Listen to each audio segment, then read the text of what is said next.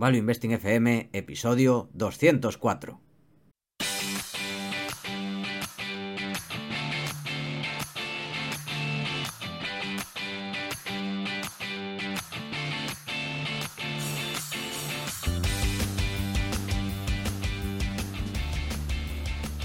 Hola, soy Paco Lodeiro. Bienvenido a Value Investing FM, el podcast semanal en el que te ayudaremos a sacarle partido a ese dinero que tanto cuesta ganar y ahorrar. ¿Cómo? A través del método inversión más seguro, sensato y rentable, el Value Investing. Te recuerdo que si quieres sacar partido de tus ahorros y no sabes cómo empezar, tienes a tu disposición mi curso gratuito de introducción a la inversión en bolsa en la web academiadeinversión.com. Y yo soy Adrián Godás, colaborador de Academia de Inversión, fundador de Hacia el Danubio, rey de Godás Academy y emperador de Godás Research. Si te interesa la inversión en minas, este es tu sitio. Te animo a hacer el curso gratuito en godasresearch.com. Y esta semana tenemos otro año más, resumen del año 2021. Pero antes, el warning. Warning de última llamada, última oportunidad, ya que, bueno, no sé si nos está escuchando este domingo, si escuchas el lunes, pues más urgencia todavía, porque este lunes a las 11 y 59, hora peninsular española, terminan las ofertas de la formación avanzada de Academia de Inversión y de Godard Research. Además, en Godard Research sube el precio. En Academia de Inversión me lo estoy planteando si subirlo ya o un poco más adelante este año, pero también va a subir el precio este año. Así que tenedlo en cuenta y como solemos decir aquí, si eres de las personas que deja estas cosas para el último momento, pues ese momento ha llegado. Adrián, ¿qué nos depara este resumen del mes? ¿O quieres hacer algún warning más por tu cuenta? No. Hoy hablaremos de nuestro resumen personal de 2021, un poco pues lo que hemos hecho a nivel personal en nuestra vida, viajes, libros. Por supuesto comentaremos pues nuestros aprendizajes o nuestros libros favoritos, un poco resumen financiero de 2021 con bueno, nuestras carteras, cómo han ido los índices, lecciones que hemos aprendido y por supuesto el tan esperado premio del año, donde básicamente nos reímos del mundo. O lo felicitamos. También, exactamente. Hay premios más serios, más, más de broma. Yo creo que están bien. Estos premios del año. Es una buena recopilación. Hay un poco de todo. Y antes, iBox nos ha incluido en su selección de podcast para alcanzar la mejor versión de uno mismo. Muchas gracias, iBox. Muy buena elección. Qué, qué bien suena, ¿eh? Sí, en la selección de podcasts para alcanzar la mejor versión de uno mismo, que es que suena increíble. Sí, sí. Damos premios, pero también los recibimos. Qué bonito.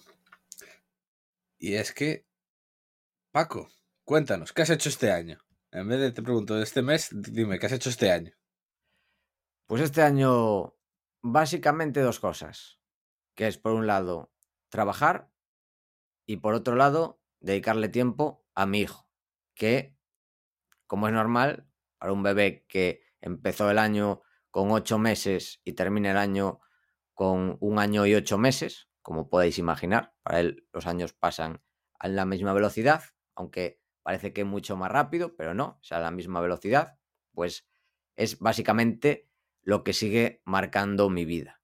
La verdad es que también hay que decir que la guardería, por una parte, ha sido un alivio, porque mi hijo ha empezado la guardería este año, pero también es un arma de doble filo, por la guerra bacteriológica ibérica, porque este año, bueno, mi hijo pasó de no enfermar nunca a estar casi más tiempo enfermo que sano y trayendo enfermedades a casa.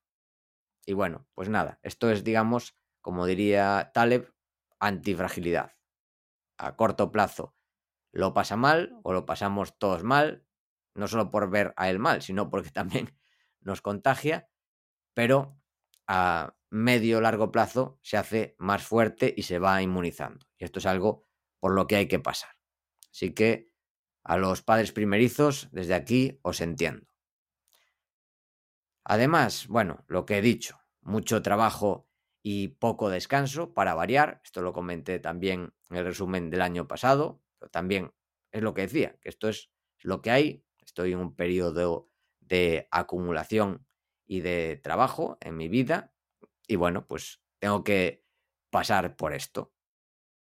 Mi intención es que mejore algo en 2022, pero bueno, digamos que era mi objetivo y ayer estuve trabajando hasta las 4 de la mañana y hoy por la mañana llevé al bebé a la guardería.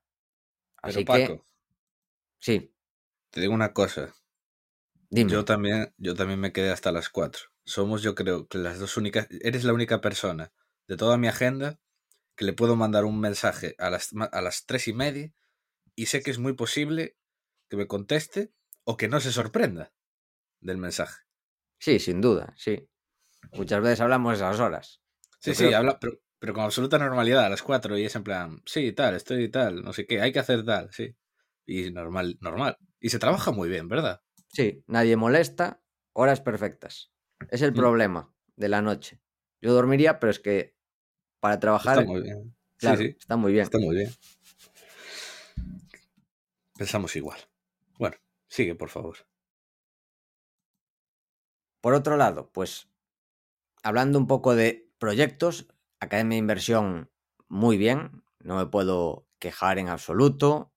He intentado seguir mejorando, que era mi objetivo para este año, añadiendo nuevos extras, más análisis. La comunidad está siendo mucho más participativa, que es algo que aporta muchísimo valor. Pasarse a Discord para mí ha sido un gran acierto.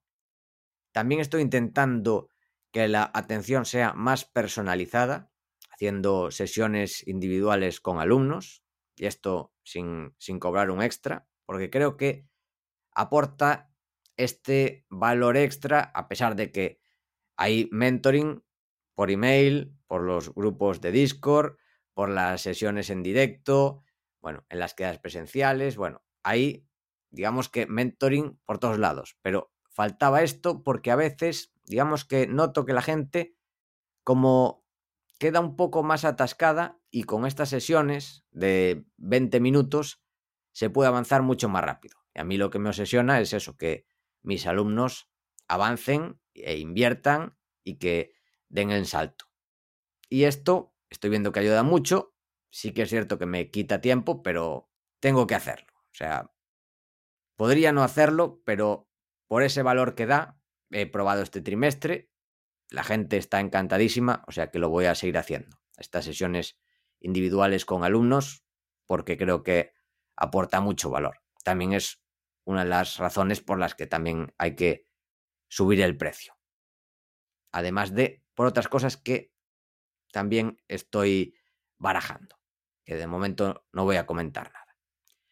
Y además en cada inversión, aparte de la formación avanzada, está la nueva formación, ya pensando en personas que se quieren dedicar profesionalmente a esto, que es el curso de modelización y el curso de CFA, impartidos ambos por Jorge Robles, que bueno, también la gente está encantadísima con ambos. El podcast, pues muy bien. No crecemos tanto como el año pasado, pero es que es complicado. Somos un podcast muy de nicho, no somos un podcast para todos los públicos. Así que, bueno, yo estoy muy contento, muy agradecido a todos vosotros. La quedada de Madrid, la quedada de Sevilla, pues impresionantes. Intentaremos seguir haciendo más quedadas este año, si nos lo permite las autoridades o, o lo que sea. Pero bueno, la verdad es que muy bien todo lo relacionado con el podcast. Muy buenas entrevistas hemos hecho. Bueno, lo pasamos muy bien haciéndolo, aunque lleva su trabajo. Y aquí seguiremos en 2022 como mínimo. Por otro lado, en Ortega y Lodeiro ha sido también un gran tercer año oficial, digamos, porque yo aquí le llamo tercer año, pero llevamos antes años de trabajo, antes del, digamos, lanzamiento de la empresa. Pero oficialmente puede ser el tercer año y muy bien. Hemos tenido crecimiento bueno en ingresos y también en experiencia. Hemos creado equipo y el objetivo es que este equipo siga creciendo. Hemos lanzado por fin el podcast de Emprendedores Antifrágiles, que está gustando muchísimo. La calidad de los invitados está siendo altísima, intentaremos mantenerla y a mejorar lo que comento siempre. A ver, estos son negocios de procesos, entonces tenemos que seguir siempre pensando en eso, en optimizar los procesos para crear el máximo de valor en el mínimo de tiempo. Y también estamos pensando en qué partes podemos delegar. Esto lo pensamos en Ortega y Lodeiro y yo también lo pienso a nivel personal. Esto tema de delegar porque es clave y es algo de lo que estamos convencidísimos, pero cuesta mucho. Pero a nivel productividad, delegar es esencial. El gran problema es aprender a hacerlo, pero es algo que estoy aprendiendo yo y estamos aprendiendo Lucía y yo también en Ortega y Lodeiro. ¿Algo a mejorar? Pues tema lecturas, que va a seguir siendo así en 2022. Tengo muchos libros que quiero leer, pero no tengo tiempo para ello. Entonces me estoy centrando en la parte donde quiero aprender más, que es tema de crianza de bebés sobre todo. Y este año también tema pendiente de aprender lo de hablar en público. Que ahí, bueno, tengo el libro este del método Bravo, recomendado por Dani Tello. No sé si compré alguno más, buscaré algún curso. Bueno, ya veremos qué haré con ese tema, pero es algo que hay que, por lo menos, controlar a un nivel aceptable. Tema de hablar en público. Esa habilidad es clave a estas alturas de la película, en 2022. Por otro lado, algo donde he mejorado mucho es en salud, sobre todo gracias a la dieta. Y aquí quiero decir que mi mejor inversión de 2021 de lejos fue contratar a Marta Mármol, amiga de Lucía y bueno, también amiga nuestra. Gracias a ella, su cambio de dieta, o sea, he pasado a tener lo que yo pensaba que era gastritis crónica y la iba a tener para siempre, a estar muchísimo mejor. O sea, pero con diferencia abismal. Y de estar siempre hinchado, tener la barriga hinchada, a perder esa barriga hinchada.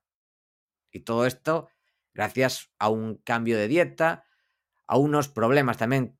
Hubo que hacer una transición con ciertos alimentos, quitarlos, ciertos alimentos, fomentarlos mientras hacía esa transición, porque tenía al parecer un desequilibrio en la microbiota, que ella lo vio claro y para mí el cambio fue brutal. O sea, para mí la mejor inversión de 2021 de lejos, sin duda, contratar a Marta estas sesiones para repararme mi microbiota.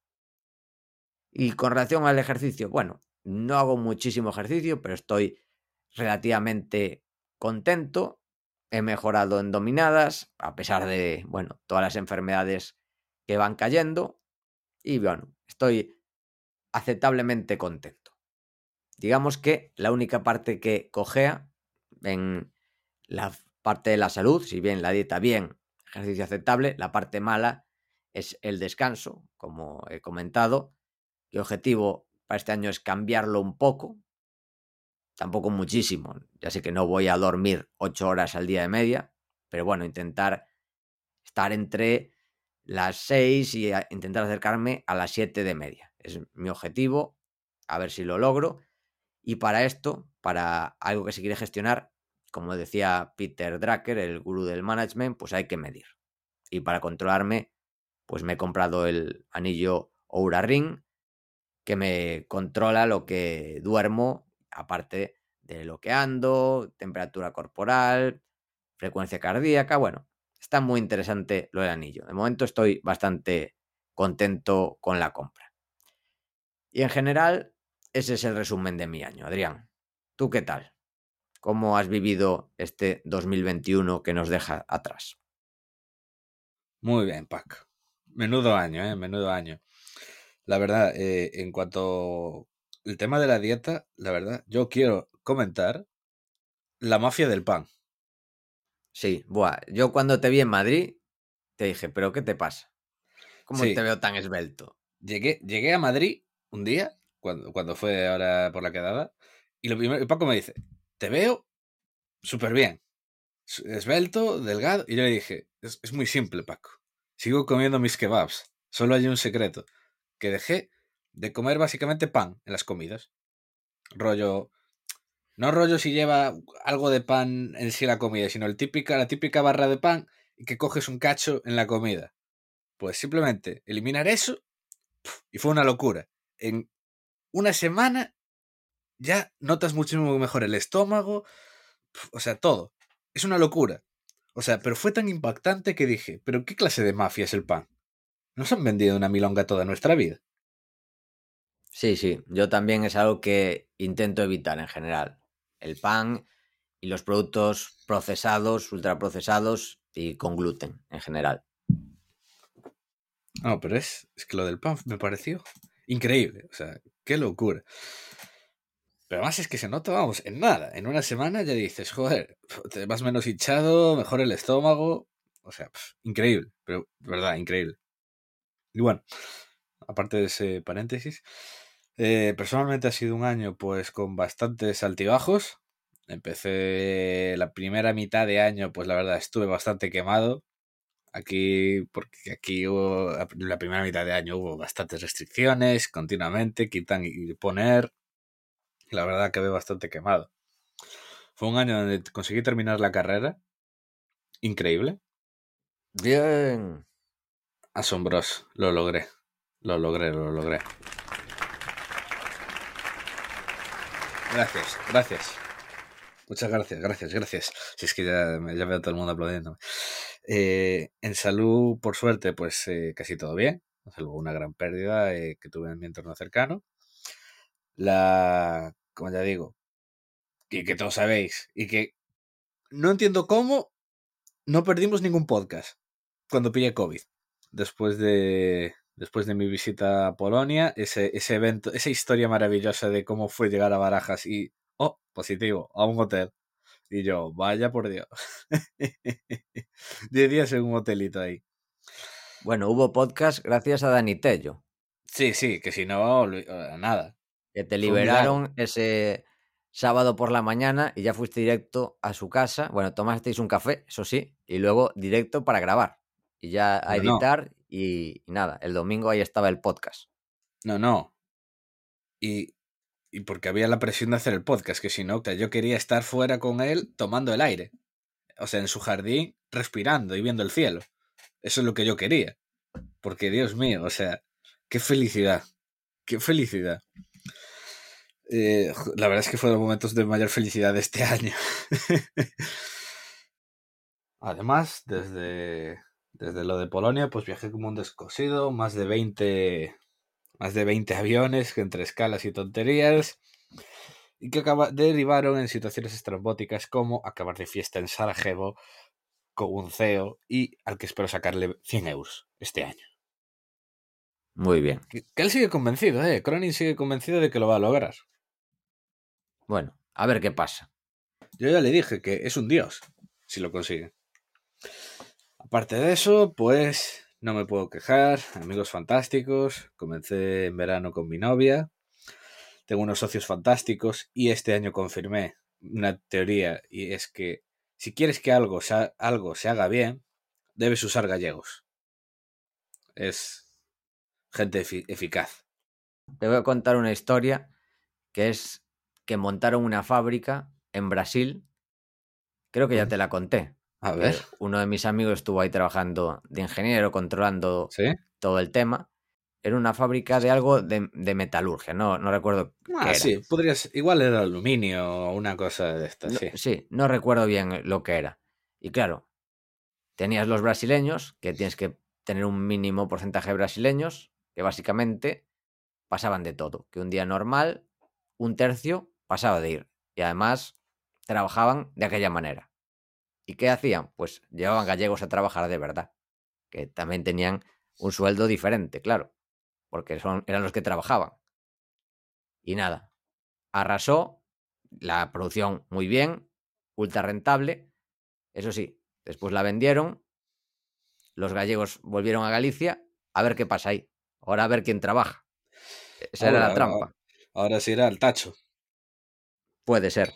Parecido, yo escuché historias de, de tener que mandar albañiles a, no sé si era Marruecos o Argelia, para terminar un puente, porque si no, no había manera de terminar el puente. Hmm. Tuvieron que mandar albañiles de Santiago. Sí, pues en Brasil algo parecido.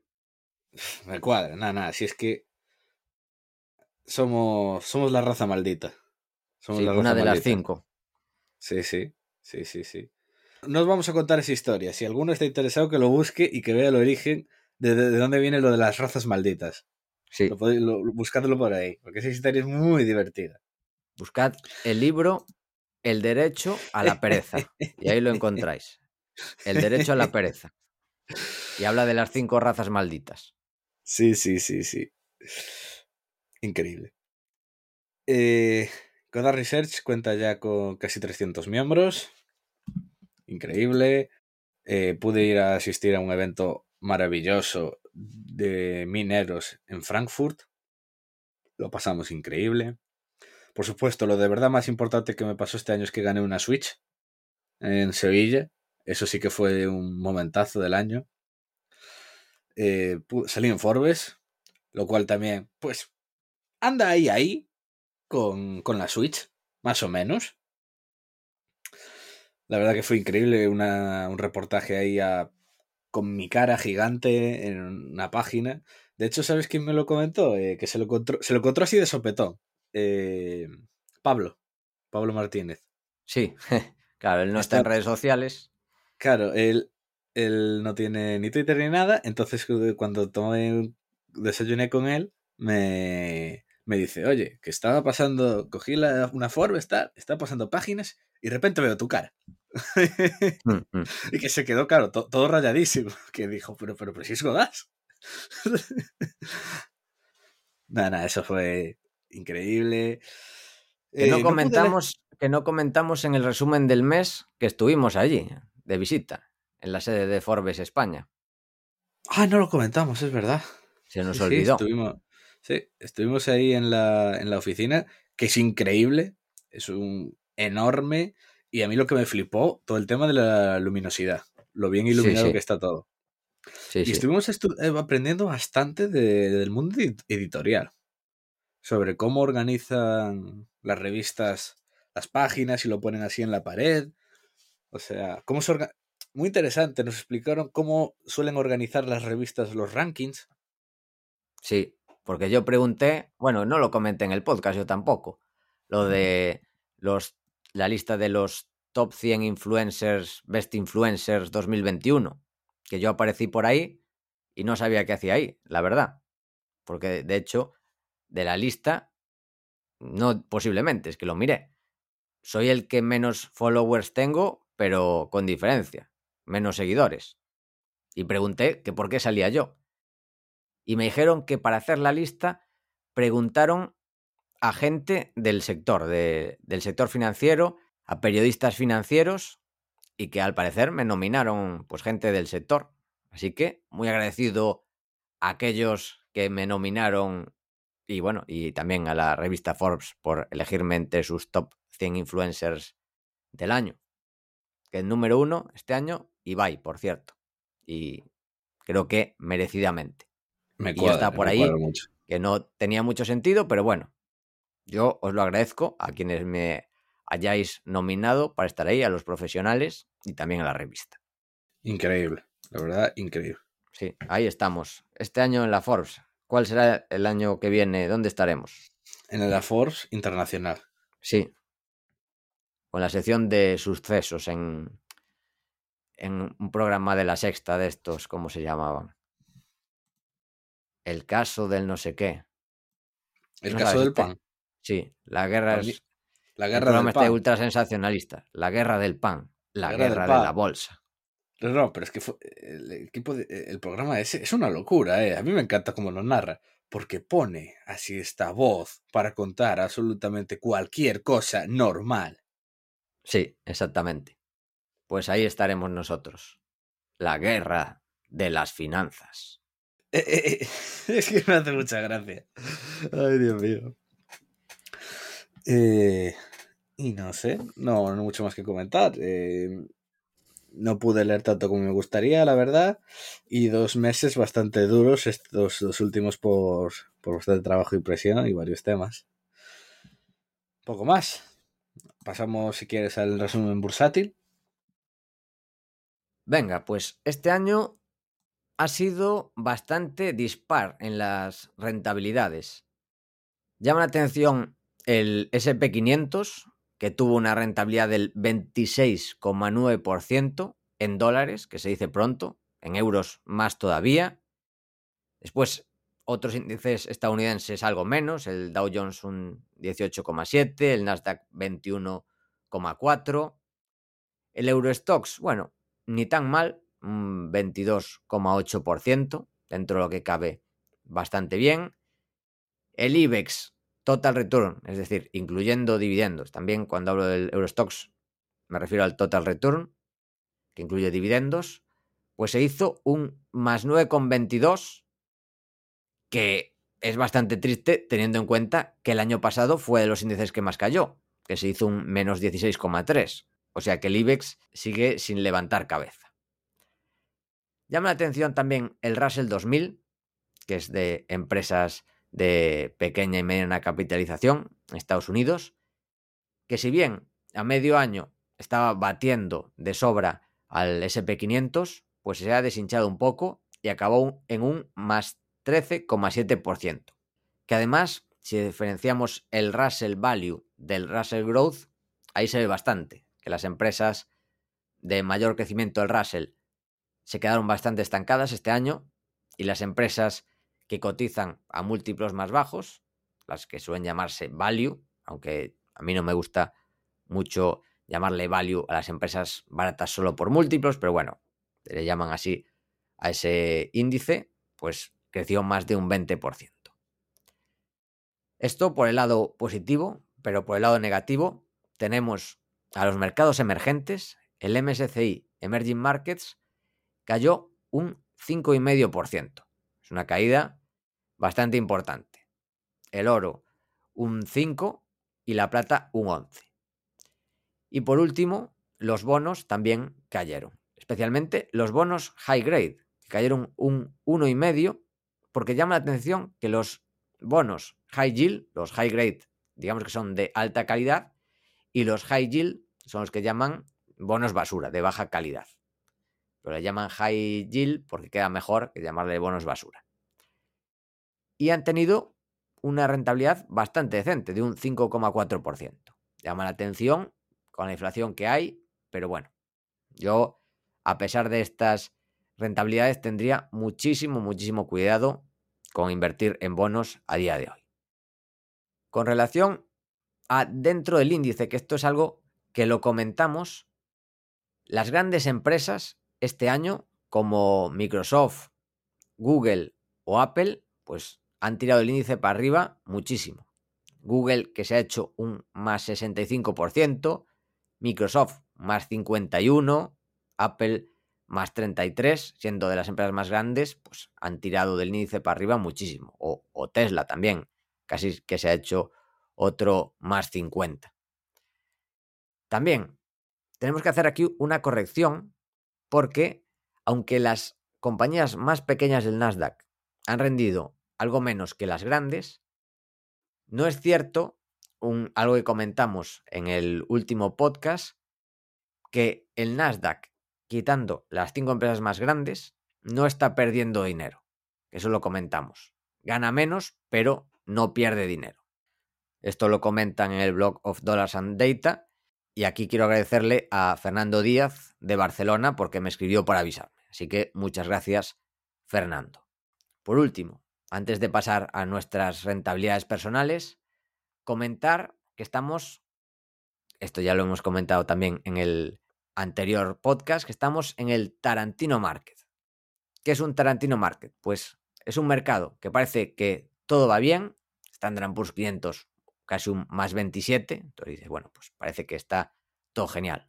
Pero la realidad es que por detrás van matando a muchas compañías que muchas de ellas son las que tuvieron mayor rentabilidad el año pasado. Por ejemplo, tenemos Peloton, que le hemos comentado aquí, que el año pasado se hizo un más 434%, que se dice pronto, y este año su rentabilidad fue del menos 76. Otras como Zoom también, que el año pasado multiplicó por 5, pues este año se está haciendo un menos 45, o mejor dicho, el año pasado se ha hecho un menos 45. Pinterest también pasó de más 254% a menos 45. Zillow de, de Real Estate, muy innovadora, pues también de más 183 a menos 51. Roku también, más 149 el año pasado, menos 31 este año. Spotify, que el año pasado también muy bien, más que duplicó y este año un menos 26. Y como esta, pues muchísimos ejemplos más. Virgin Galactic también, el año pasado más que duplicó y este año menos 44. Así que este es el ejemplo de un mercado tarantino, que parece que todo va muy bien, pero hay muchas empresas que por detrás, sin hacer mucho ruido, se las están cargando. Esto es lo que ha pasado en los mercados en general, pero toca hablar a nivel particular. Tú, Adrián, ¿qué tal? ¿Cómo te ha ido? ¿Qué ha pasado? ¿Ha habido algún tarantinazo por detrás? Parece que sí. Yo, muy pocho básicamente estaría como tú, pero decidí dinamitarme la carrera perdiendo un 20% de golpe gracias a, a Fanny Mae y he terminado con un simple más 6,4. Por culpa de Fanny, básicamente, o sea, si no habría terminado pues más 26. Eh, no considero pues que sea un error porque tenía sentido tener algo. Fue un error de. porque estaba sesgado básicamente por mi círculo de tener un montón. Sí, ese fue el fallo, tu fallo. sí, sí que podía ser peor. Eh, toda la gente que estaba en Fanny Mae perdió todo. O sea, había muchos apalancados. O sea, no sé. Es que lo que era el círculo de Fanny Mae, no sé. Se han tenido ya que matar todos porque. No sé. O sea, los que iban en Estados Unidos que llevaban el 100% y algunos con deuda, pues no sé. No sé qué, dónde estarán ahora. Qué locura. Pero vamos, sí, fue un gran error de, de, de tamaño. O sea, haber tenido algo tenía sentido, pero ahora Nada, nada, es que me, me, me, sesgó mi entorno. Mm. Y entre los grandes ganadores de este año, pues ha estado sin duda muy marcado por el tema de energía. Transglobe Energy, mi petrolera favorita. Kistos, el adorado por el público. El Gran Austin. Y ARC, en carbón. Ya ves, todo muy ESG. Petróleo, gas y carbón. Todo muy. E, lo más ESG del mundo. Y entre los grandes perdedores, pues bueno, obviamente Fanima es lo que más, obviamente más reventó de la cartera. Y luego cositas como Angol, Pucara, que era una exploradora allí en Perú, pues que no es un error porque era un cara o cruz, había algo, no había algo, pincharon, no, había, pues, pues cayó y ya está. Sí. Y ya está, la verdad. Quitando Fanny pues tampoco ni tan mal, pero habría quedado más 26 y estaría un medio contento, pero si no. Pero vamos, este año he quedado muy, muy contento, la verdad.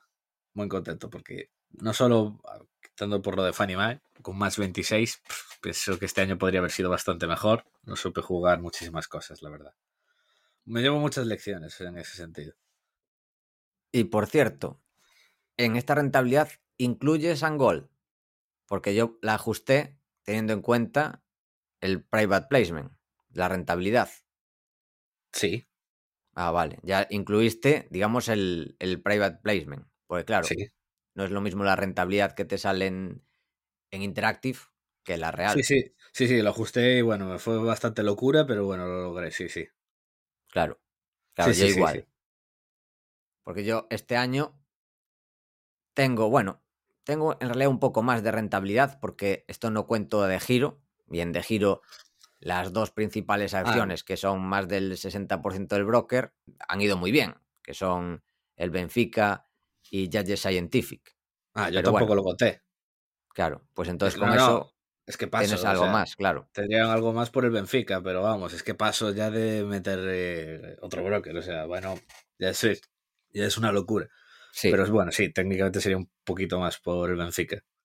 Sí, yo igual. O sea, yo eh, contando el private placement de Angle, pero sin contarlo de giro, tengo aproximadamente un 26% de rentabilidad. que no está mal. Y además, teniendo en cuenta que este año he sido bastante conservador con la caja, he tenido un cash medio del 12%, y eso al final lastra la rentabilidad. Pero bueno, en general estoy bastante contento, no he tenido grandes errores, he tenido bastantes aciertos. Las empresas que más han aportado a esta rentabilidad han sido, por un lado, Alphabet, un 4,36%, Constellation, 4,26%, Lead, Lead Corporation, un 2,46%, Kistos, un 2,1% y Alphamoon, un 1,72%. Este año, pues el top 3 no hay ninguna minera, pero ya en el top 4 y el 5, ahí ya tenemos a, a y Alphamoon. Esto en general, estas son rentabilidades en general, teniendo en cuenta el peso. Y empresas que más han subido, la que más ha subido ha sido Topicus, más 213%, una animalada, lo que ha hecho este spin-off de Constellation, que no lo he incluido, de hecho, en la rentabilidad de Constellation, o sea que habría que sumarlo y ya sería la empresa más rentable, Constellation este año para mí. Eurema Communication, que es otra que también tengo en de giro y no la he contado en la rentabilidad, que este año se ha hecho un más 206% y ya el año pasado se había hecho bastante, o sea que creo que ahora llevo un por cuatro y medio en año y pico con esta empresa. Aquí el error fue no haber comprado más. De momento no he vendido. Es una empresa curiosa, con mucha caja, hace eventos de B2C, que se llama, Business to Employees, y con empresas grandes, sobre todo en Reino Unido, aunque se está expandiendo en Estados Unidos. Hace, por ejemplo, creo que era a Vodafone, a mm, Deloitte creo que también le hacía el evento, bueno, y algunas más. Son eventos bastante chulos. Y claro, imaginar, con el COVID, pues se desplomó y nada. Yo aproveché para comprar y de momento, pues ya estoy ahí camino de hacerme un 5 bagger. Ya superé el 4 bagger en año y pico. ¿Qué más? Otras que más que han duplicado este año, pues Quistos, mm, más 130% en mi cartera, Lead Corporation, más 129% desde que compré, IPCO, que subió más, pero yo la vendí antes para comprar Quistos, o sea que bueno, dentro de cabe está bien, porque la vendí con más 108, pero compré Quistos, que después se hizo un más 130, o sea que bastante bien, contento con el cambio. Y otra que no ha duplicado, pero casi, es Clarus, que se ha hecho un más 95%. Y ahí sigo con ella. De estas que subieron tanto, vendí pero el resto sigo con Clarus, Lead, Quistos, Topicus y Eorema. Que Eorema ya estoy más cercano de, de vender, pero el resto ahí sigo. ¿Y los grandes perdedores en mi cartera? Pues la que más, las preferentes de Freddie Mac también. Pero bueno, aquí yo fui más moderado. Cayeron mucho, cayeron pues eso, un 80%, pero el impacto en mi cartera fue de un 1,5%. IH Corporation, otro 1,5%, que están ahí pendientes de un tema contable, a ver qué sucede. Va la cosa más lenta de lo que debería, ya veremos cómo termina. Danakali, que me hizo perder 0,86% de la cartera, y Pucara, menos 0,68, que es el mismo caso que Adrián, que me la comentó, y es, bueno, pues un asunto que si salía bien, pues ganabas mucho, y si no, pues lo perdías y asumías, y no pasa nada. No creo que haya sido un error, porque sabía dónde me metía, o sea que no pasa nada. A veces sale muy bien, y otras como estas, pues nada, se pierde un poco y se continúa. Curiosamente, miré mi allocation por país y la verdad es que pensaba que tenía más en Estados Unidos. Solo tengo un 25% de la cartera, seguido por Canadá 16,48, Reino Unido 16,65, Polonia 8,20, país bastante interesante para invertir, Australia 7,10, Ahí eh, está claro que influye bastante Adriatic. Y después otros países con menor peso. España tengo un 5,4 aproximadamente. Que bueno, no está mal. Ahí, ahí en la lista hay uno que me hace especial gracia. Mauritius. Mauricio. Sí, sí. Que no, no sé qué tengo en Mauricio. Yo, yo sí sé cuál es. A ver si lo adivinas. ¿Cuál es? No sé. Es Alpha Moon. Ah, Alfamun, claro. Porque Alpha Moon sale, claro, todas las empresas que suelen estar. Por si no lo sabéis, las Islas Mauricio es el sitio con más renta per cápita de África. Y es porque básicamente es como un paraíso fiscal y de seguridad jurídica por donde entran y se posicionan todas las empresas para entrar a África. Rollo Luxemburgo, el Luxemburgo de África, Sí. básicamente. No, pero, pero tal cual, ¿eh? Rollo para oficina, para seguridad, un poco de seguridad jurídica, todas, las mayoría de empresas que de África, cuando entran en África, pues suelen tener alguna sociedad en Mauricio. Pues ahí está, un 4,19% en Mauricio. En Claro, Mauricio. no caía, pues claro, tiene todo el sentido. Mauricio. Increíble. Y bueno, pues nada, este es otro año que no bato al Standard Poor's 500, aunque estuve en octubre, estaba por delante, pero me adelantó otra vez. Y bueno, no he batido mi récord de cuatro años seguidos batiéndolo, que mi récord eran tres años y lo he vuelto a tener, pero bueno, no pasa nada. Tampoco hay que batir al mercado todos los años. La clave es hacerlo muy bien de media y pasarlo bien. Así que misión cumplida en ambos casos. Y nada, a seguir a tope para el próximo año. Que estoy, pues, razonablemente contento con mi cartera y con las oportunidades que veo. Si bien creo que puede haber baches, que tendría sentido y la clave es aprovecharlos. Tener una cartera que te permita, pues, aprovechar lo que pase. Si sigue creciendo, pues que te lo permita aprovechar. O si hay baches, también aprovecharlos para sacar una buena rentabilidad de esos baches a largo plazo.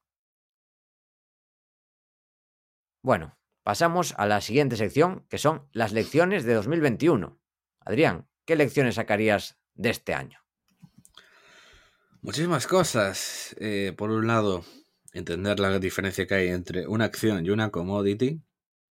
Y porque mucha gente, un error que suele cometer muchas veces es utilizar precios, eh, eh, por ejemplo, el precio spot de una commodity para valorar una, empresa, de una mina o un pozo de petróleo. Y no entender, no entender bien que una cosa es una commodity que es un activo spot, que te va a decir la situación de la oferta y demanda hoy, ahora mismo. En cambio, una acción es una máquina que va a descontar expectativas de varios años al futuro. Entonces es muy típico pues, que una commodity pues, que esté volando parezca muy barata. Simplemente porque está a un precio que el mercado ya sabe que luego volverá a la normalidad. Que eso pasa en el shipping también. Y por eso, claro, luego salen cosas como, oh, ¿por qué esto está per 2? Bueno, claro, porque estás cogiendo el precio que hay ahora. Claro, luego, ¿qué sucede? Que muchas veces acierta el mercado y otras puedes acertar tú, que es que igual esos precios se mantienen más tiempo de lo que se espera. Entonces, claro, la empresa consigue forrarse y, y puede hacerlo bien igualmente. Pero claro, depende de la situación. Pero no puedes pensar valorar algo por simplemente el precio que hay ahora. Eh, que el ruido es posiblemente de los peores enemigos del inversor. El FOMO es casi peor. De hecho, cuando Hmm. pedí lecciones del año a suscriptores, una constante fue eh, el tema del FOMO. Como casi todos los que me escribieron lo decían. Que habían perdido bastante dinero por FOMO simplemente, por entrar corriendo sin pararse a mirar y por cosas así semejantes. Que si tienes los números hechos, si conoces una empresa de verdad, no debes dudar porque el precio caiga. Sí, y lo que yo, he llamado el quinto principio de la termodinámica subterránea. Mira qué nombre más bonito le he dado. A ver, Si algo cae mucho, o vendes y admites que eres idiota, o doblas y holdeas con cojones. me parece bien. Es lo que hay que hacer. Lo he llamado el quinto principio de la termodinámica subterránea. Sí, Que una conversación de 10 minutos con un directivo puede aportar igual o más que 10 horas de estudio. Y que el dinero de verdad eh, es algo que se hace con negocios. Se hace con negocios, en startups, en deals privados, en muchísimas eh, inversiones alternativas, y que ahí es donde pueden pasar cosas mágicas. ¿Y tú, Paco? Dime, ¿qué, qué sacas de este año? Mis lecciones este año, para empezar, una lección más personal o generalista es que la constancia da sus frutos a nivel financiero, a nivel trabajo, a nivel salud, a nivel entorno, amistades, familia, etcétera. La constancia da sus frutos, aunque a corto plazo no se vean, a largo plazo afloran. O sea, hay que ser constante y hacer lo que se debe. También relacionado con esto, ya lo he comentado, la inversión en salud tiene una rentabilidad muy difícil de mejorar. Para mí, invertir en una nutricionista pues fue la mejor inversión del año, sin duda. Dentro del mundo de la inversión, una lección que tenemos es que el value no ha muerto. Algunos fondos como Cobas o Azvalor pues han tenido buena rentabilidad que muchos dan por muertos, pero no, ahí están. Así que comprar barato no ha pasado de moda, parece que sigue funcionando, aunque no funcione todos los años, pero parece que sigue funcionando. Una lección que también comenté el año pasado y que se puede aplicar también este año, que es que hay que ser optimista, pero prepararse para lo peor. Que este año ser optimista me ha dado rentabilidad, pero prepararme para lo peor o estar preparado para los baches, tener bastante dinero en cash sin invertir, pues eso me ha quitado rentabilidad este año, que ha sido un año muy poco volátil. Pero, claro, es muy fácil ahora, a posteriori, a toro pasado, pensar que en vez de estar invertido al 80 y pico por ciento, tendría que estar invertido al 99 por ciento y ahora tendría más rentabilidad. O tener que estar invertido solo en empresas de, de calidad y crecimiento y no tener nada relacionado con el oro, porque el oro este año lo ha hecho mal. Claro, digamos que a toro pasado es muy fácil, pero yo creo que mi cartera reúne estas dos características, que es una cartera optimista, pero en el caso de que pasara algo, de que llegasen las curvas, también estaría preparada. Así que yo creo que hay que tener ese equilibrio razonable. Y por último, que hay que buscar para ganar dinero? Pues esto lo digo muchas veces, pero lo voy a repetir, que es, por un lado, empresas de gran calidad a precio razonable, pues empresas como Alphabet, como Constellation Software, como Microsoft, que lo han hecho muy muy bien este año, y no solo este año, también los anteriores, y además te dan una seguridad, creas ahí un fondo de cartera, y esto también combinarlo con empresas que el mercado desprecia o ignora. Por ejemplo, de, petróleo, ICO, o, también la de gas natural, Quistos, empresas de shipping, que este año lo han hecho muy bien, de carbón, empresas, pues, por ejemplo, el Benfica, ignorada por el mercado, empresas como Eurema Communications, que el mercado la despreciaba, a pesar de que tenía mucha caja para resistir y estaba a precio de derribo, y ahora ha multiplicado por cuatro y pico. Bueno, pues yo haría esa combinación, tener un fondo de empresas de gran calidad, compradas a precio razonable, y también estas oportunidades que el mercado desprecia o ignora. Y con esa combinación yo creo que se puede hacer muy bien. También hay que combinarlo con saber lo que haces. Cuidado, cuidado con ser contrarian por ser contrarian e invertir sin formación. Cuidado, ¿eh? Pero con formación y haciendo esto, yo creo que la rentabilidad llegará. Estas son mis lecciones de 2021. Y Adrián, ¿qué proyectos tienes para 2022? ¿Qué comentas? ¿Qué voy a comentar? La verdad que bastantes cositas. Aprobar el CFA es el número uno este año. Hmm. que si vuelve a la normalidad las notas, pues soy optimista, la verdad. Por ahora, el único gran escollo que me he encontrado con el CFA es, es Quantitative. Que me, me, me, está jodiendo y le voy a tener que dedicar estos meses. Mientras seguimos con otros readings, este me voy a tener que seguir poniendo porque me cuesta que flipas. Es que yo siempre he tenido un problema con las matemáticas. Bueno, pero esto si le das duro, al final acaba saliendo. Es lo bueno de, de Quantitative. Sí, Hay que darle duro y ya está. O sea, el problema no es. A diferencia de la carrera, el problema no es sacar esto. El problema es sacarlo bien, con más de un claro. 80. Claro, sí, no, hay que sacar 80 o 90, sí. Es que, el o sea, lo que es el CFA en sí, yo creo que si lo estudias tal, yo creo que la mayor parte de personas saca un 5, fácilmente. Sí, sí, o más. El problema es que para sea... probar tienes que sacar un 7 y pico, como es lo que pasó en estas últimas convocatorias. Sí. Que lo normal suele ser que con un 7 vamos a probar, a probar siempre. Pero estas sí. últimas se complicó. Sí. E-, Ese es el problema, sacar ese extra de notas. O sea, lo que es aprobar, obviamente, aprueba, pues, se va estudiando esto bien, aprueba todo el mundo.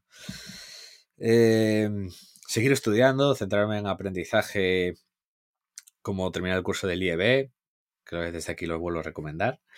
El curso de modelización, que la verdad me pude poner estas navidades encantadísimo. Estoy de la verdad deseando ya terminar el caso del primer caso y ponerme a hacer algún modelito, porque la verdad eh, me gusta. La verdad que me gusta muchísimo el template, el formato que le da eh, Jorge, la cantidad de shortcuts que aprendes. Que te digo, yo a mí ya me valió empezar a hacerlo solo por el truco del alt. Sí. Y la columna. Totalmente. Porque es que, es que dije, hostia, pero es que esto te ahorra un montón de problemas que he tenido siempre a veces para copiar datos. Esto ya te lo ahorra. Pero esto es una locura. Y nada, aparte de eso, pues simplemente seguir aprendiendo, seguir mirando minas, irme a vivir a Bulgaria, visitar Latam este año y ver qué me depara el futuro. Muy bien. Y bueno, hay que pensar también en proyectos conjuntos.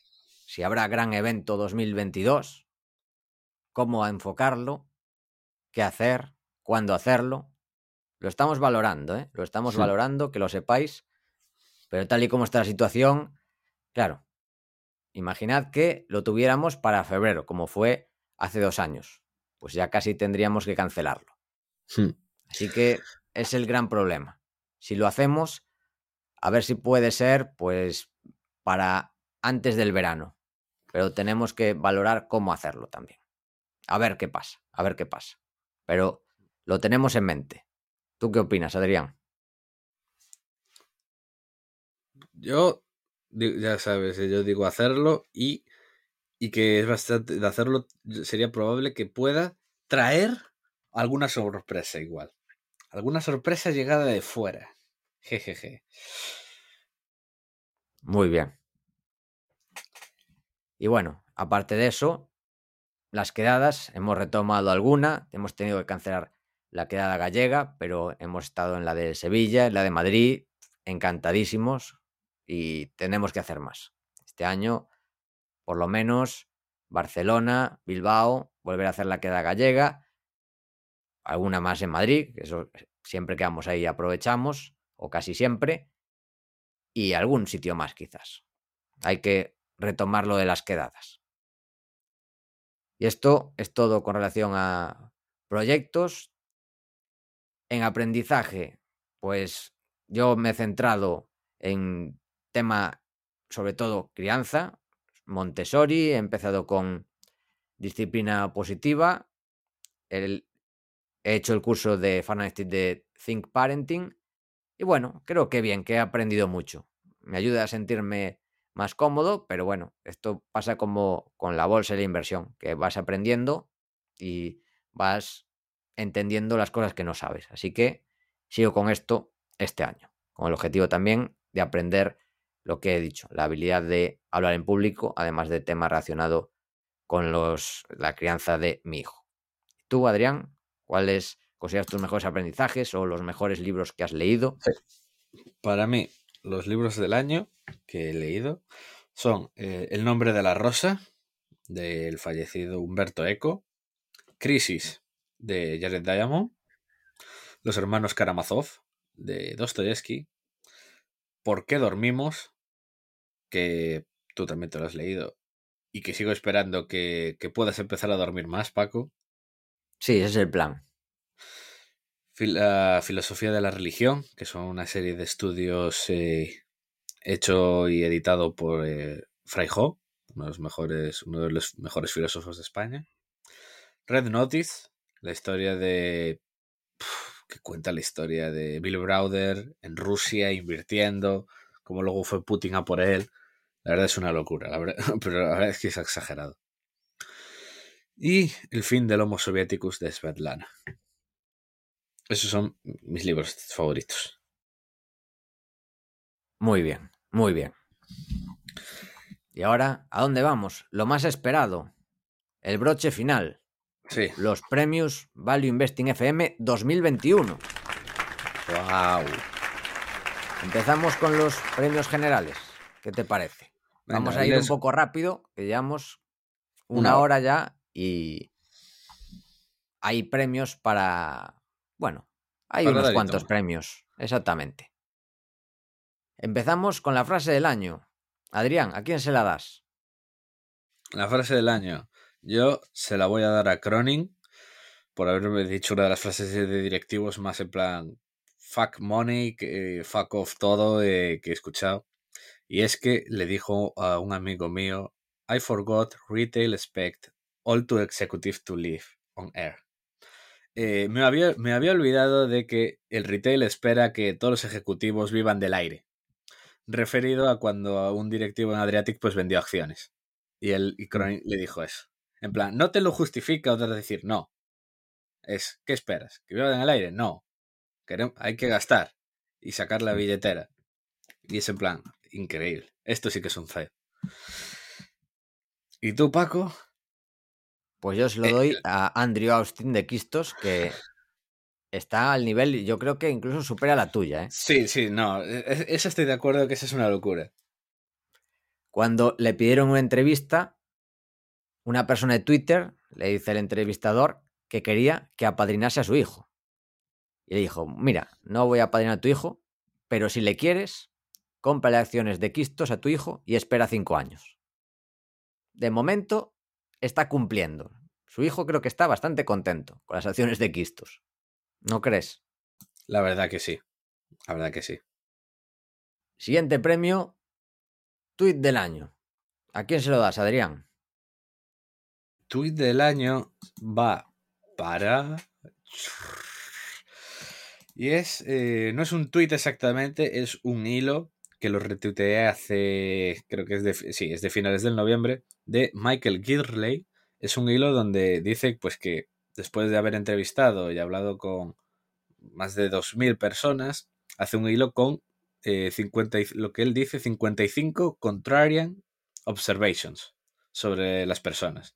Y la verdad, me pareció increíble. No sé si lo viste, Paco, el hilo. Sí, muy, muy bueno, sí, sí. Tenía joyas verdaderamente increíbles, como por ejemplo que el tiempo mínimo para que una persona confíe en ti y te dé dinero es lo que dura eh, un partido de NBA en un one to one on one. Hmm. Y, la verdad, el hilo, increíble. Y tú, Paco, el que, bueno, el que tú has puesto también es una joya, ¿eh? Sí. También de noviembre buen mes para tweets, y este fue de Elon Musk, que se comprometió a que por una encuesta de Twitter la gente decidiera si vendía o no el 10% de sus acciones de Tesla.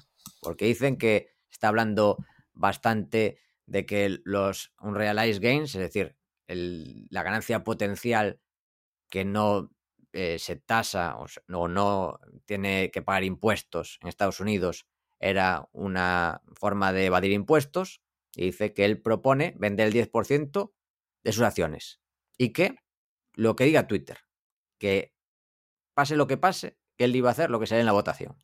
Salió que sí, 57,9% sí, 42,1% no, con 3 millones y medio de votos y nada, se comprometió y ahí está, vendió 10% de sus acciones de Tesla.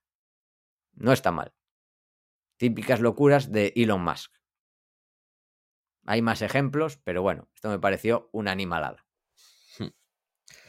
El broker del año, la verdad, no tiene, no tiene mucha duda, la verdad. Bueno, broker para acciones, creo que no hay duda, eso sí. Interactive Brokers, aquí estamos Adrián y yo de acuerdo. Y también voy a darle el premio broker del año a My Investor para fondos. Y creo que lo están haciendo muy bien.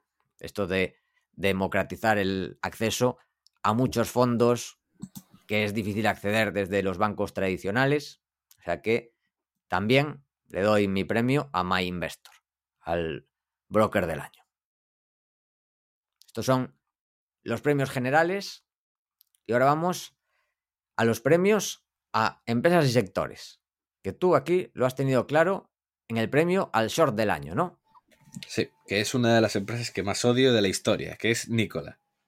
Que es literalmente todo un fraude. El, propio nombre, es que el propio nombre, solamente por el nombre, ya debería ser un short. Que una empresa de coches se llame Nicola. Y que el, CEO se ha pirado, se piró con la pasta, le da absolutamente igual todo, se demostró, hubo esos reports de que el coche iba cuesta abajo, o sea, bueno, un montón de locuras. Y aún así está a 10 igual que el precio de la SPAC, y sigue valiendo 4.000 millones. Me parece increíble. Increíble, sí, sí. Pero bueno, puede ser el short del año que viene también. Sí, y el, del siguiente. El que sí que es una locura, el que nos traes tú. Sí, es una empresa que descubrí por casualidad que se llama Supply at Me Capital. Es una empresa británica que cotiza en el IM que en teoría, va a revolucionar la gestión de inventarios a través de tecnología blockchain, Internet of Things, etcétera, etcétera. O sea, ya suena a humo puro.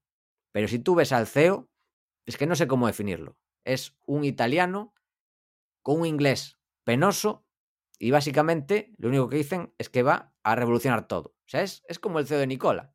O sea, es como la mini Nicola, Supply at Me Capital que cuando la descubrí estuve horas analizando la compañía y cada vez que veía cosas era peor.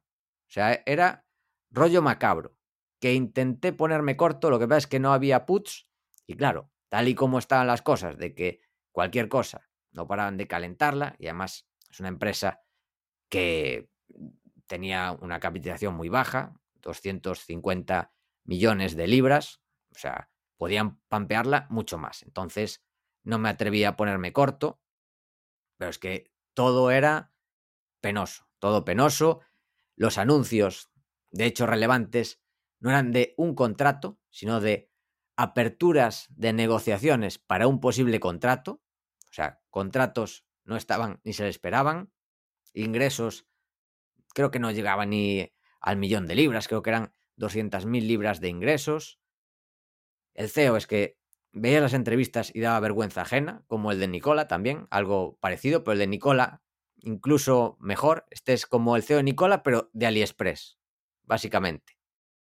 La gente que lo, que lo pampeaba, penosísima, o sea, las argumentaciones era básicamente como había subido mucho, había multiplicado por 5, pues entonces yo creo que va a multiplicar otra vez por 5. Pues, pues es la, la lógica de la que estábamos metidos el año pasado.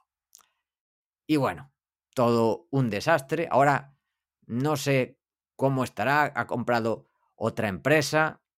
Ha hecho así unos movimientos raros. No la he seguido, pero bueno, al final lo esperado. Este año ha caído un 75%. Una pena no haberme podido ponerme corto porque no había opciones put, pero ponerse corto a pelo de empresa así ha hecho un menos 75 pero igual este año se hacía otro más 100, como para fiarse. Entonces, no me he atrevido a hmm. ponerme corto, pero es que parecía un corto de manual. A ver, para mí, la siguiente, quiero que lo comentes porque la verdad es increíble. Lo siguiente, el siguiente premio, el tuyo. Pues mi premio al CEO del año, que creo que lo merece, es Adam Aaron el CEO de AMC, los cines AMC, que se convirtió en un meme stock y el tío lo gestionó extraordinariamente bien. vio que estaba caliente la cosa y dijo, pues voy a hacer lo que tengo que hacer, aprovechar mis cartas. ¿Y qué hizo? Amplió capital y empezó a hacer comunicados, que es lo que quería oír el mercado. Por ejemplo, que se iba a poder pagar en Dogecoin o que se iba a convertir en una empresa de palomitas, plan, un mercado de no sé cuántos billion. Estaba caliente, había un montón de shorts y él apretaba para calentarla más. Y lo hizo muy bien. La empresa fue de las que más ha subido del año, creo que ha multiplicado por 13, si no me equivoco. Y además el tío ha sido listo porque ve que las acciones están carísimas y este año ha vendido 70 millones de dólares en acciones. O sea que, muy bien. Adam Aaron, siempre en mi equipo. Aunque la empresa sea mala, el CEO, muy bien. Increíble. Nada, por mi parte, la verdad, no hay mucho y no hay mucho que añadir y mucha sorpresa, simplemente pues Austin. Que, tiene, que, que él, él es el ejemplo perfecto de general de, general de Napoleón, con tanta suerte de que compra un activo y el gas multiplica de precio después. Bueno, suerte. porque, a la gente buena le pasan cosas buenas. Exactamente. El siguiente premio, la desinflada del año, o el boom and bust del año. Es decir, algo que sube y luego se pincha. ¿A quién le das el premio, Adrián? A una categoría en general, ¿no? Sí, para mí se lo doy a las SPACs en general. Tiene sentido, tiene sentido. Pues yo voy a afinar más y voy a una acción en concreto que tengo en cartera, de hecho, que es el Oporto, el Fútbol Club Oporto, que de hecho en la apuesta con Gabriel Castro era mi apuesta, parecía que iba a arrasar yo, pero no, nada más lejos de la realidad, porque pasó de aproximadamente 75 centavos, creo que llegó a 1,6, es decir, subió, bueno, más, subió 90, o sea, se hizo un más 120% y ahora está aproximadamente a 90 centavos, no, a 90 céntimos de euro. O sea, fue una subida brutal, pero eso, estamos hablando en dos semanas, subir un 120%, porque empezaron a entrar en contacto con accionistas de Londres para entrar en el capital, pues se empezó a calentar. ¿Y qué pasó? Que en la fase de grupos perdió contra el Atlético de Madrid y nada, desinflada otra vez y vuelta a empezar. Pero bueno, fue bonito mientras duró. Siguiente, Adrián, remontada del año. La comento yo, porque también es relacionada. Sí, por favor. Que en este caso es otro equipo de fútbol, cuyos resultados fueron bastante diferentes, que es el Benfica. Que esta vez John Textor, uno de los inversores en fútbol más famosos a día de hoy, este último año ha entrado en el Crystal Palace, también en el Cruzeiro, pues el que le interesa, uno de los que más le interesa, es el Benfica. Y parece que se está abriendo paso, a pesar de que el club, bueno, es un esperpento, pero digamos que tiene la marca, la base, la esencia, sigue siendo muy sólida y con una capitalización que capitalizaba menos de 50 millones, pues la verdad es que le interesó mucho. Entró ahí y ahora capitaliza ya más de 100 se ha hecho una muy buena rentabilidad. El año pasado un más 80. Y bueno, esta es mi principal posición en, en De Giro y una de mis principales posiciones. O sea que muy contento con la rentabilidad. Pero creo que todavía le queda o le puede quedar. Aquí la clave está en que dejen a John Textor entrar. Si le dejan, pues yo creo que puede seguir subiendo más. Bueno, y que te dejen a ti salir, Adrián, que no la gafes. Esa es la otra clave. Ese es el verdadero riesgo. Sí, el, riesgo, grande es que está ahí Adrián y cuando se mete empresas no mineras, las gafa. De momento le va bien, pero hay que tener cuidado. Sí, sí. Estáis avisados. Si alguien se mete, saber que está Adrián ahí metido. Sí, sí. Si ya sabéis lo que, no sé en qué creo que era un resumen, un consultorio o algo que lo decía, que la gente toda me dice, qué peligro, llevas solo minas. Y yo le digo, no, no, peligro es tener otras cosas. Literalmente, siempre que he comprado otra cosa me ha ido mal. Y si solo hubiera invertido en minas, habría hecho estos años bastante más dinero. Sí, sí. Tal cual. Adrián, para ti, ¿cuál ha sido la remontada del año? Una empresa que la daban por muerta, ¿no? Una de tantas, la verdad. Esta, esta es que yo no sabía qué poner, la verdad. Porque remontada este año, en plan de que así gran caída y volviera. Bueno, lleva varios años de remontada, la verdad. Esta empresa. simplemente hemos puesto, pues, Ford. Una de. Esto... Ford tiene financiera gratis también. Ahora ya no es gratis. Ahora. Ahora ya no. Ahora la empresa cotiza a 100 mil millones de dólares. O sea que la financiera aquí hay que pagarla. Igual aquí hay que pagar algo por la financiera, sí, es verdad. Que ha remontado, la verdad, después de los años que tuvo fuera hace unos cuantos, ha remontado y está ya tirando bastante. A ver, estaba cotizando 4 dólares y pico y ahora está sobre los 25, así que hmm. ni tan mal, ¿eh? Desde 2020. El, el parecía que sí del año. Aquí tal cual, aquí hemos empatado. Esto es unánime. Sí. Fanny y Freddy. Era el parecía que sí del año. Y no, otro año más que no. Empresa que cumple del año. Estas son empresas que tú dices, ha hecho lo que tenía que hacer. Así, y soy accionista y estoy contento. ¿A cuál se la das, Adrián? ¿Cuál ha cumplido? A mí simplemente, pues Adriatic Metals. Este año tenía que sacar los estudios los permisos y la financiación y lo ha hecho todo. Y ya tiene el money y he preparado para construir. Sí. Otra cosa es que el mercado por los temas de Bosnia y tal esté nervioso, pero bueno, cumplir ha cumplido, sin duda. Pues yo le voy a dar el premio a Constellation Software, que sigue a lo suyo, cada vez comprando más, cada vez más deployment de capital y un más 42 se ha hecho. O sea, cumple con la rentabilidad, con lo que tiene que hacer muy bien. Contentísimo con Constellation entre mis principales posiciones. La siguiente, Value Trap del año, que aquí, bueno, no es lo mismo, pero parecido. Porque tú se la das a una empresa en concreto, ¿no? Sí, porque yo se la quiero dar en especial a, a, Baba, para demostrar que algo, algo barato sigue pudiendo ponerse más barato. Pues yo se la doy a las empresas chinas en general por todo el tema de las vías que no entraba en la narrativa y ahora parece que empieza a entrar en la narrativa todo el riesgo país de China. O sea, para mí, haber salido de China creo que fue una buena decisión, porque no estaría tranquilo y es importante dormir tranquilo. Si hmm. tuviera seguridad de Occidente, pues tendría acciones de Alibaba a saco, hasta arriba. Pero no duermo tranquilo, la verdad. Pero bueno, no digo que quienes estén no vayan a ganar muchísimo dinero. Solo digo que, en mi caso, por lo menos tener posiciones grandes aquí, me costaría. Adrián, episodio del año. ¿A quién se lo das? El episodio del año, muy simple. Para mí es eh, la autoentrevista que hicimos. Pues yo se lo voy a dar a Gorka González, en el episodio 169 de Invertir en Transporte Marítimo, por todas las historietas que contó. Además, a la gente le encantó ese programa. Sí, la verdad, bastante locura.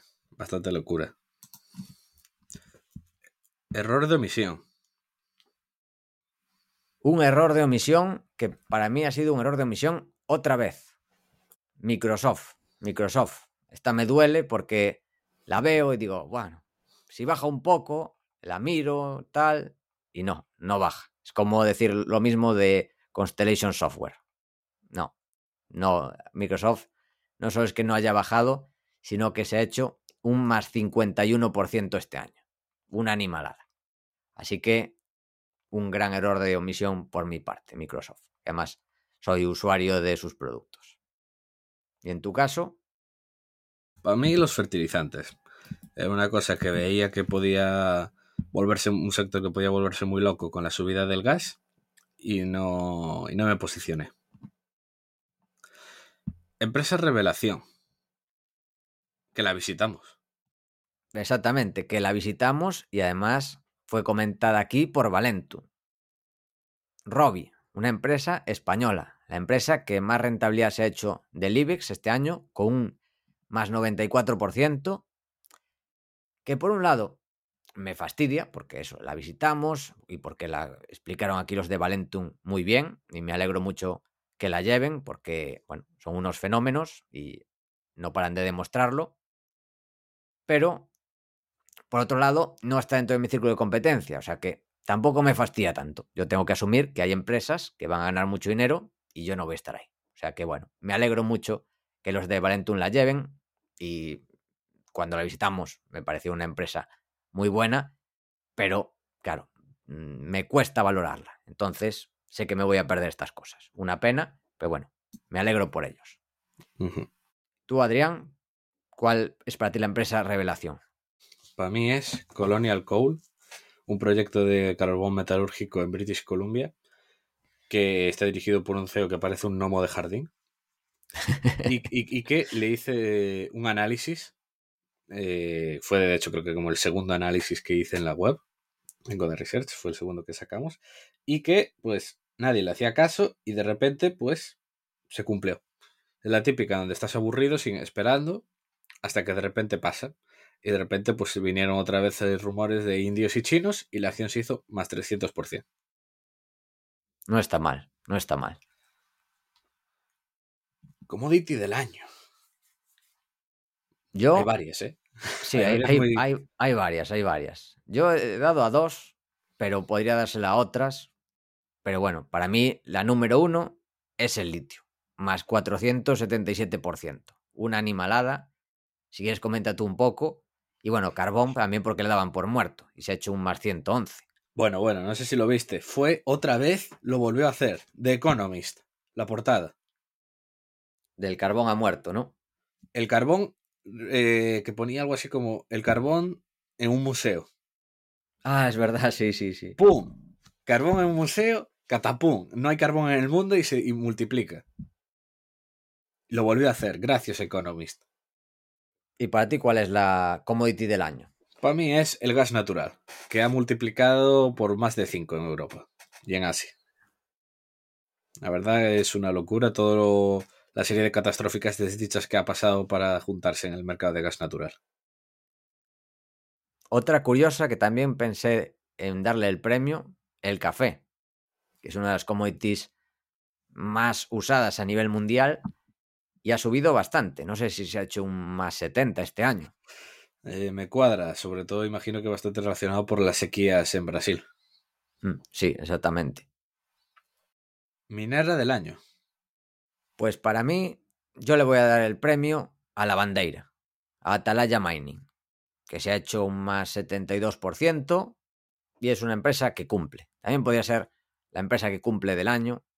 Mm, no, no sea mi estilo de empresa, pero bueno. En este entorno, hacer esto, lo que está haciendo Atalaya, pues muy bien. Minera del año para muy bien Atalaya y para la bandeira. Muy bien, qué grande la bandeira. Pues eso lo voy a dar a Great Beer, que se ha hecho este año más 100 y que ha terminado Pada en diciembre por eh, Kinross. Ha sido una historia preciosa. Eh, desde el capital semilla, desde que tenían solo unos terrenos, los inversores han hecho un 20.000% en cuatro años, más o menos, cuatro o cinco años. 20.000%, no estoy exagerado. Y la verdad, ha sido uno de los descubrimientos más increíbles de la última década en Canadá, un depósito masivo de oro en, un sitio pues bastante ya conocido como era Red Lake y que ha terminado vendido por más de un billón. Un gran win para el sector del oro. Siguiente, empresa Quality del año. Y para mí el premio no puede ser para otra que no sea Alphabet, que es mi principal posición y además se ha hecho un más 65%. No está mal. Alphabet puede serlo todos los años, ¿verdad? Sí. Bueno, la que tú nominaste también, ¿eh? Yo se lo voy a dar a Apple por el mero hecho de que va a ser una empresa de 3 trillion. Qué animalada. 3 trillion. Qué locura. Y como es una empresa, pues que a mí, es que a mí me hace mucha gracia que estuviera hace unos años, siempre estuvo a literalmente per 10. O menos, o por debajo. O sea, así, y de repente, ¡oh! ¡Qué buena es! Sí, sí, tal cual. Adrián, sector del año. ¿A quién le das el premio al sector del año? Para mí, clarísimo, el oil. El petróleo ha sido además de los mejores sectores en el SP500. Pues yo le doy el premio a un sector que el año pasado lo daban por muerto, que son los REITs, lo que en España serían las OCIMIS, los Real Estate Investment Trusts, que el sector de media se ha hecho un más 41%, que el año pasado fue de los pocos que perdió dinero. E incluso, bueno, yo creo que esto podemos ligarlo con tu premio al peor pronóstico del año. Hmm. ¿A quién se lo das? La verdad, es otro que no sabía cuál poner. Y para mí es que New York is dead. Forever. Y es que hubo mucho de gente diciendo que con todo el tema del COVID y tal, que pues que New York, Nueva York, que, que iba a perder mucha población, hay gente que se iba a ir.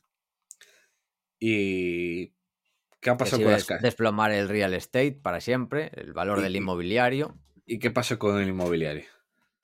pues que fue donde más subió en Estados Unidos, bueno, habrá otros, pero de los sitios que más subió, en Nueva York. O sea que parece que Nueva York ha vuelto a resucitar.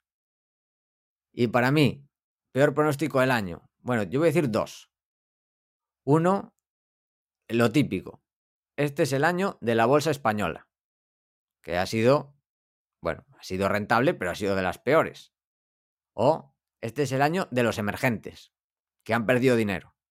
Otro típico de, de este tipo de recomendaciones de pronósticos del año. Y uno que me gusta es que el deep value ha muerto. Parece que comprar barato vuelve a estar de moda. Siguiente premio, que quedan tres. Tres premios. Inversor del año. Para mí es a Melvin Capital. Por toda la que lió con el, en GameStop y el short squeeze y, haber, y, y seguir existiendo y sobrevivir. Y haber terminado el año menos 50. Bien, bien. Con todo lo del short, que siga vivo, me parece un logro. Pues yo le doy el premio a una política estadounidense, presidenta del Congreso en Estados Unidos, que es Nancy Pelosi, que gracias a la información privilegiada se está forrando. Ella y su marido. Y además, no se corta un pelo. Ella dice que tiene derecho a aprovechar el capitalismo y claro, como ella sabe lo que va a pasar, ¿cómo invierte? Pues apalancándose con lo que sabe que le va a ir bien, porque ella hace las leyes. ¿Qué rentabilidad tuvo? Un 69%, comprando calls, o sea, compra apalancado.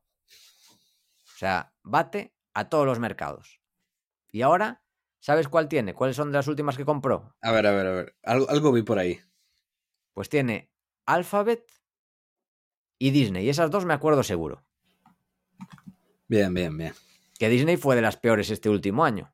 Creo que este año se hizo un menos 15 Disney. Que ahí defraudó un poco el tema de Disney Plus, que se ralentizó un poco. O sea que, a ver, a ver si vuelve a acertar la Queen of Stocks, le llaman. De hecho, hay el Nancy Tracker que hicieron en, en Twitter que lo eliminaron. Porque seguía las operaciones y no sé por qué le banearon la cuenta. En fin, Nancy Pelosi. Así de a gusto. Poder tener información privilegiada, no, es que creas tú la, la información. Qué guapo. Increíble. Nada, simplemente yo creo que lo tirarían por decir la verdad. Exactamente. Bueno, dos últimos premios. Gestora de inversiones del año. ¿A quién se la das? ¿A qué gestora le das el premio a la gestora del año? Ah, simplemente Antbank por sacar, ayudar a sacar fondos pequeños. Me parece un buen premio. Pues yo se lo voy a dar a True Value por un mix. Por un lado, por la rentabilidad que ha tenido estos años, especialmente en el fondo de microcaps, desde que lo han sacado, que ha tenido una rentabilidad muy alta. Y bueno, el resto también están haciendo muy buenas rentabilidades. Eso por un lado, y también porque hacen las cosas diferentes. Pues sacar el True Value Compounders, el, por sacar el, True Capital, fondo de bajo coste, también por la forma de comunicarse. por la forma de, fomentar la cultura financiera. Bueno, eso es a través de eh, el arte de invertir, que es independiente, pero bueno, digamos que está en el entorno True Value y bueno, por esto, para mí es la gestora de inversiones del año. Y para terminar, fondo del año. Adrián, ¿a quién se lo das? Que bueno, este es un premio a este año y al pasado, ¿no? Es una combinación. Sí, yo se lo doy al True Value Small Caps por haber tenido una rentabilidad alucinante desde la salida. Y el año pasado cuadraron perfecto el timing con el rebote de mercado y este año ha seguido arrasando. Sí, sí. Pues yo, el fondo del año, se la doy a otro fondo de microcaps, que este, los años anteriores sí que fueron bastante malos, pero este año lo ha hecho muy, muy bien el fondo Magallanes Microcaps, que se ha hecho un más 45,6%. Pero bueno, True Value Small Caps también por ahí, creo que se hizo un 44, o sea que muy bien en general. Bueno, ya está. Esto es todo, no está mal. Una hora y media de resumen del año. Bueno, lo hemos resumido bastante bien. Un año son bastantes horas. Para resumir en hora y media, ni tan mal. Uh -huh. Dicho esto, vamos a hacer un rewarning, ¿no? Sí.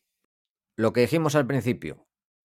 Última oportunidad con las ofertas de Navidad de Academia de Inversión en la Formación Avanzada y de Godard Research, ya que este lunes a las 11.59 hora peninsular española terminan las ofertas y repito lo que dije al principio. Si eres de las personas que dejan las cosas para el último momento, ese momento ha llegado. Adrián, ¿quieres añadir algo más? No cintuad.